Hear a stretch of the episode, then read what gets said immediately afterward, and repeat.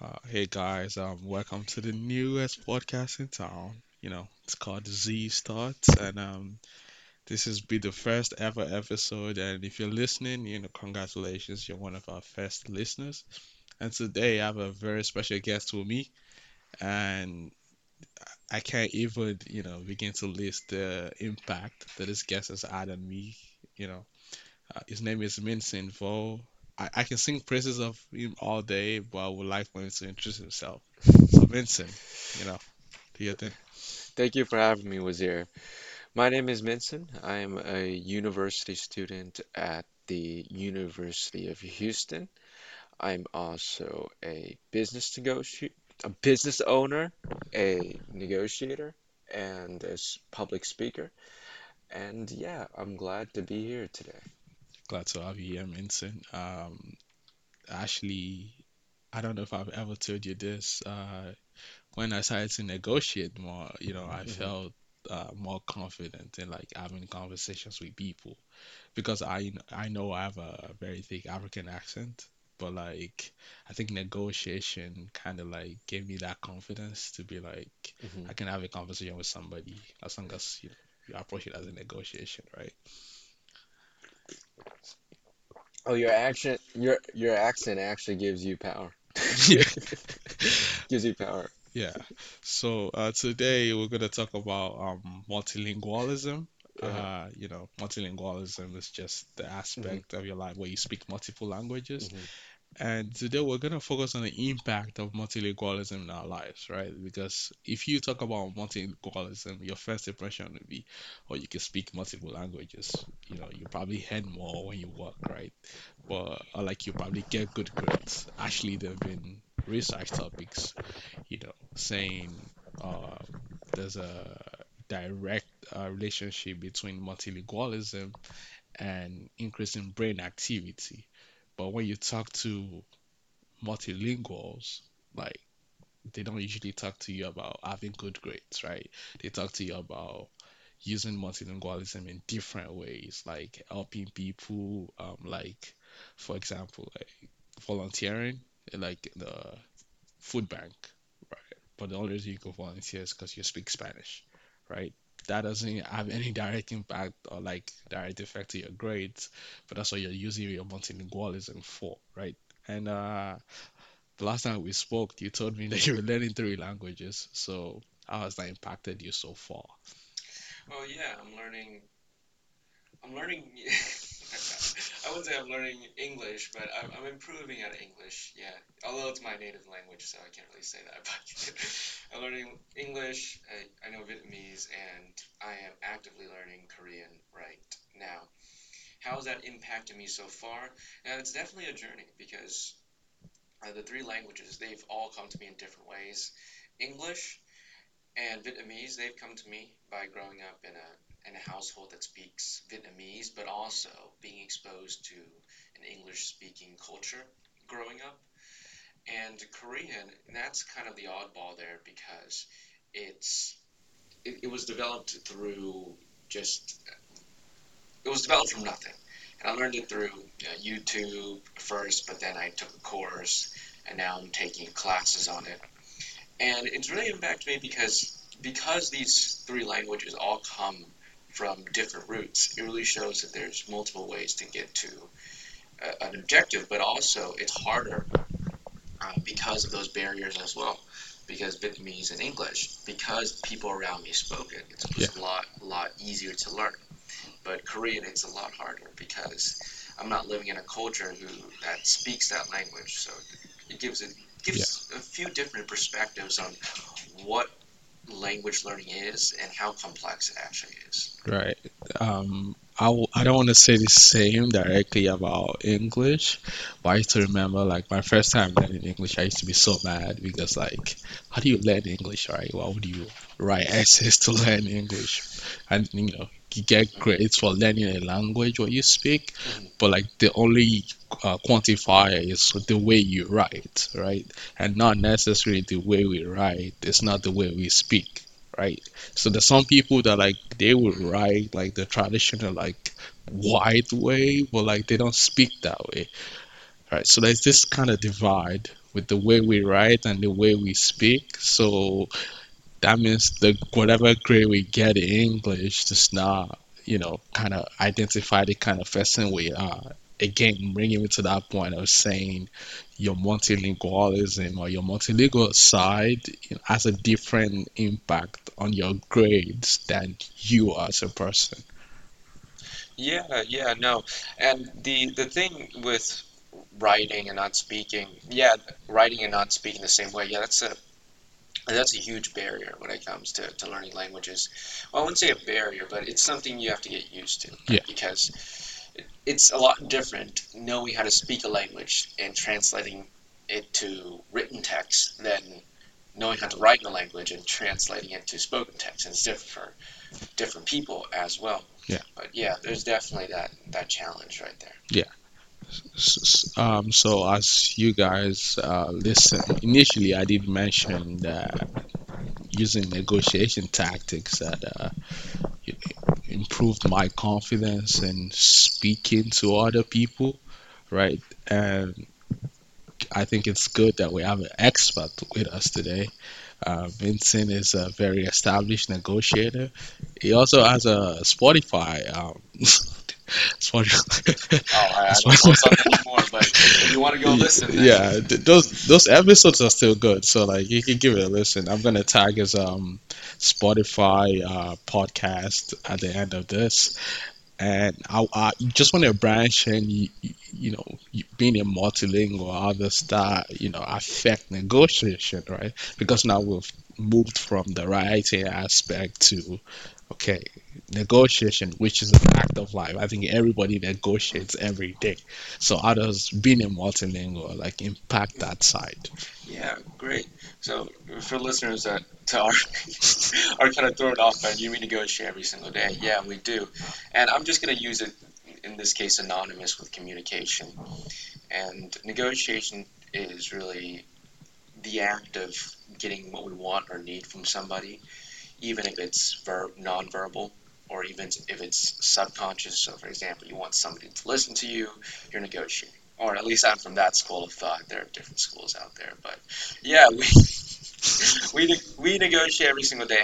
Language has a big impact on it, mainly because of cultural differences and misinterpretation. So the first thing, cultural differences. This is when you're actually speaking different languages and you're in different regions, or you're speaking with people that have come from different regions. And let me give you an example. So it, I'm going to use a business example. So if you're doing business in America, it's common courtesy that you meet with somebody first in like a coffee shop or something, or in an mm-hmm. informal setting. You talk with them, you get to know them, maybe have lunch, and then you you go on with whatever business proposal or pitch you're trying to make. But in let's say Vietnam, yeah, uh, you do business with somebody. They want to go out, and drink, and get drunk with you on the first day. right? So there's a, there's a big difference when it comes to culture and language. Really impacts that because different the way we communicate makes certain things quote unquote taboo and certain things not. Yeah. So let's also let's say that I'm since I'm also learning Korean, let's say I'm doing business yeah. in Korea. Well, in Korea, because the culture impacts it so much compared to the United States, because the culture is so different. If you work for a company you are not allowed to ask for a salary raise. It's a lot different than how it works over here, where you get a new job, you can negotiate your salary, you can negotiate your vacation days, your package. It's not the same over there because you are supposed to be devoted to your company. So when you have different people at these different locations, geographic locations, and let's say they move to one place and they talk to each other, other than the language barrier, the root of that language, the culture, heavily impacts the situation as well. Which brings me my, to my second point of misinterpretation. Mm-hmm. If you go, if you're doing a business deal in Japan and you're talking with Japanese negotiators, or just let's just say in general, you're trying to uh, communicate with them on something. A lot of the times you'll see that they usually nod their heads, they say yes all the time. But that's common misinterpretation because a lot of Japanese, when they nod their head, they say yes to what you say, they're not agreeing with you. It's just an affirmation of, yes, I'm listening. So you have Americans going over there negotiating deals, and they hear yes the whole time. At the end, they're like, "Okay, so you ready to sign this deal?" and then they get a no, and then they uh, they start freaking out. So and these language barriers, they affect, of course, or they're they, they're rooted in the culture, but they affect how people interpret things. Something that's common in Japan to affirm that they're listening is misinterpreted when a person that's been speaking English in America comes over and talks to them. So culture is the root of language, and language has a huge impact on Yeah. how we communicate, how we interpret things. Yeah, I totally agree because like I can I don't want to say vouch, but I can say like in my country, um, like what the way you sound kind of like depends on how successful you'll be, right? Because like there's this common misconception that if someone that like doesn't look black, right, comes over, the first thing is how do we scam this person, right? Because there's a language barrier, right? There's a communication gap. So your first instinct is like, oh, this person is not gonna understand me. Maybe I can understand a little bit of English this person is saying, but this person is not gonna understand my like you know traditional language. So I'm gonna like confuse this person. But I feel like being multilingual kind of connects that, right? Connects that gap because now, for example, if I speak Korean and I understand the way of life, like the way Koreans negotiate, I can go in there and have a, a decent or like a successful negotiation, right? Because now they seen me that I have to, I put in the effort to like try to see things that way, and that kind of like you know makes the the where you generate rapport like very easy, right? Instead of like starting to find a way to understand each other that has already been established, right? So um, I know like you do travel a lot, and you probably have like negotiated with like a lot of people that speak Korean, Vietnamese, even in English. Um, but is there a time where like being like multilingual in those languages is came in really clutch? You never prepared. You never prepared for like uh, having this negotiation with this Korean speaking person, and the only reason you're able to pull it off is because. Hey, I, I, I was learning Korean, so I know some Korean. Is, has there been any instances like that? Hmm. Yeah, I have one instance. I wouldn't say that it was the factor that made me successful or not, and mm-hmm. it, it was definitely an off-guard instance. But when I was really, when I was new to the business world, some lady contacted me on LinkedIn asking me if I would be open to talk about a business opportunity. Of course, mm-hmm. I, I took it because I was new. I didn't know what was going on, and the lady was Vietnamese. And when we got into the Zoom call, I expected that we were going to speak English, but she just started speaking Vietnamese. and I was so confused. I was like, what the heck? But then, of course, I started replying in Vietnamese and stuff. And like you said, it builds it builds a lot of rapport when we're able to do that because I was able to relate with her on things like how, like like how Vietnamese culture works, Vietnamese singers, Vietnamese pop, Vietnamese culture, and just normal things that if you put a Vietnamese person and a person from America together, or an English born American together, native born, Mhm. they wouldn't be able to relate. Yeah. And so it definitely built that sense of, hey, we're, we're one shared identity. And if you look at, there's modern uh, psychology research on persuasion and building rapport. There's actually a principle out there, credits to Robert Cialdini, called unity. And it says that, or just in a nutshell, it's like, it's not only that I'm related to you, but in a way, I'm part of you. Mhm. So being fluent in different languages really gives you that sense that, hey, we're not just trying to we're not just related to each other we're, we're part of one one Yeah. shared heritage one shared culture and it builds that that trust that rapport Yeah, um, you mentioned that like like uh, someone born English American wouldn't be able to relate, right? But there's this concept out there that like, for example, saying multilingualism gives all this advantage, but where does that leave you if you're not multilingual? Because we don't get to decide our bond, right? We don't get to decide what family we're born in. So let's give an, instance. Maybe there's a uh, the owner of a company that wants to negotiate with other countries, right? Um, how would su such person survive in that scenario? Knowing another language will help you back to what i was saying earlier hmm prevent misinterpretation and of course know what the cultural norms are. Yeah. for example other than the japanese one it'll be if you're negotiating with somebody and they have something in their language that is very normal. They say that's just part of common speech but for you if you interpret it as oh my gosh uh, this guy's mad at me then it, that would of course create some problems unless you knew the language. A part of learning language is and i, I know a lot of times people think oh you just learn the language. How, how do you know what their culture is? Yeah. each time you learn a language you have to know what the culture is. Because when i started learning like for example when i started learning korean I realized that there were some words that didn't directly translate to English. So I had to go in, I had to read, I had to watch things to find out, oh, this is the context it's used in. Oh, Koreans say this, but when we speak English, we don't say it usually.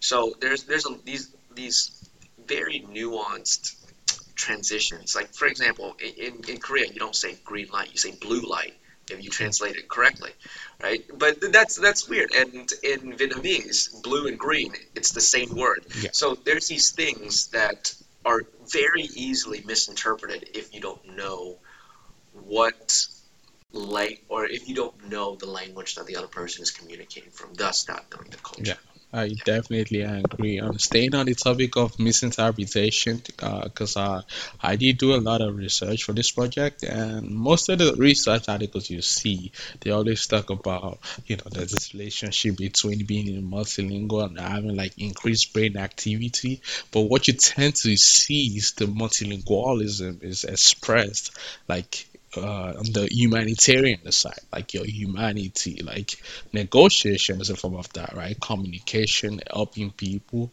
So, um, how do we handle this um kind of like false information out there saying if you're multilingualism, you're supposed to be smart, right? Because now there's this stereotype, right? It's become stereotypical that, for example, if you're Asian, you should have good grades.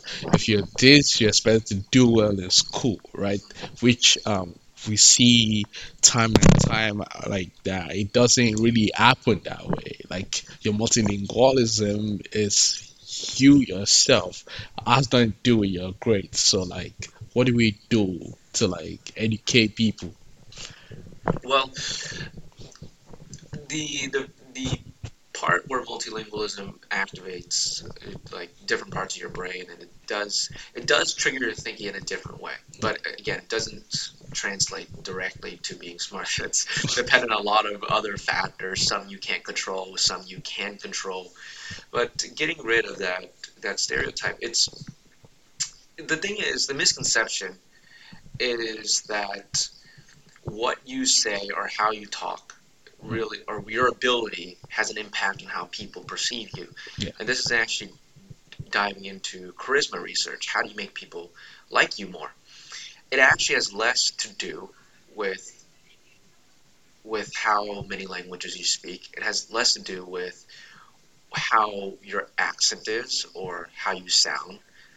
Or i mean it has less to do with what if you have an accent or not but more to do with how you sound how you present yourself how you control your body language and how you, how you listen. How you listen how you communicate with the other side.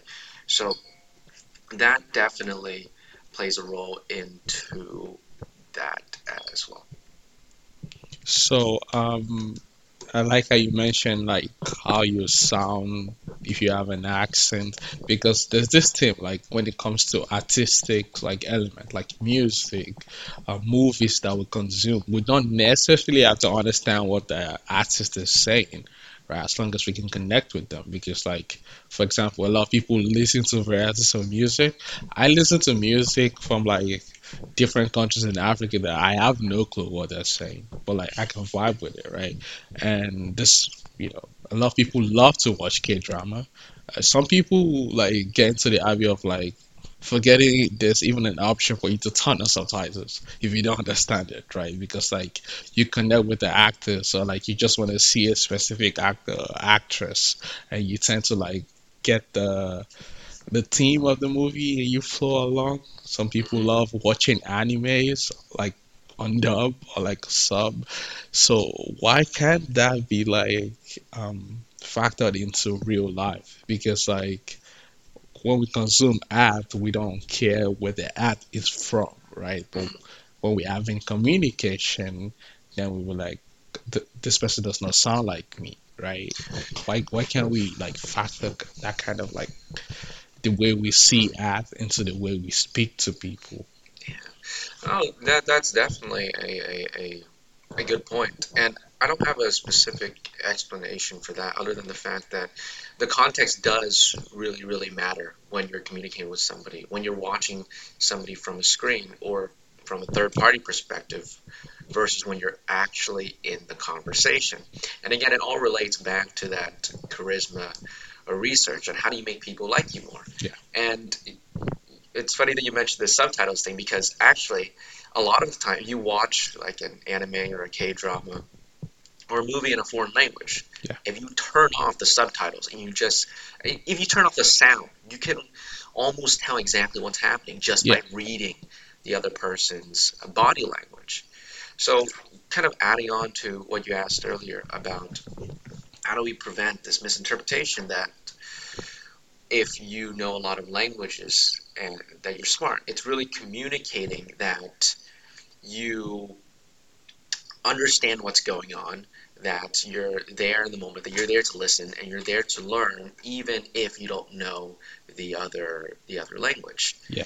For example, if I go like I'm I'm going to Korea in like two months, and when I go there, and let's say I'm talking to a person who doesn't speak that much English, but I, I need to speak some Korean in order for them to understand me. What I'll say at the beginning, or a phrase that I'll learn is, "Hey, if if I say something that's out of the norm, if I say something that's disrespectful, please let me know. I'm new to Mhm. the language."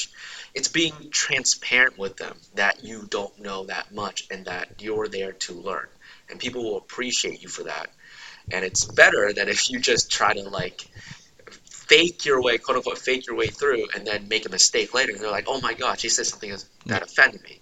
So it's really being transparent. It's presenting yourself. It's listening.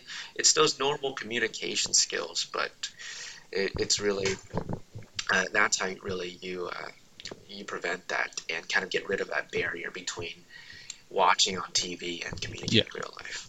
Um, thank you so much for that insight, Minson. Uh, as I said previously, uh, Minson is a very good friend of mine. You know, he uh, has become like very familiar with like communication.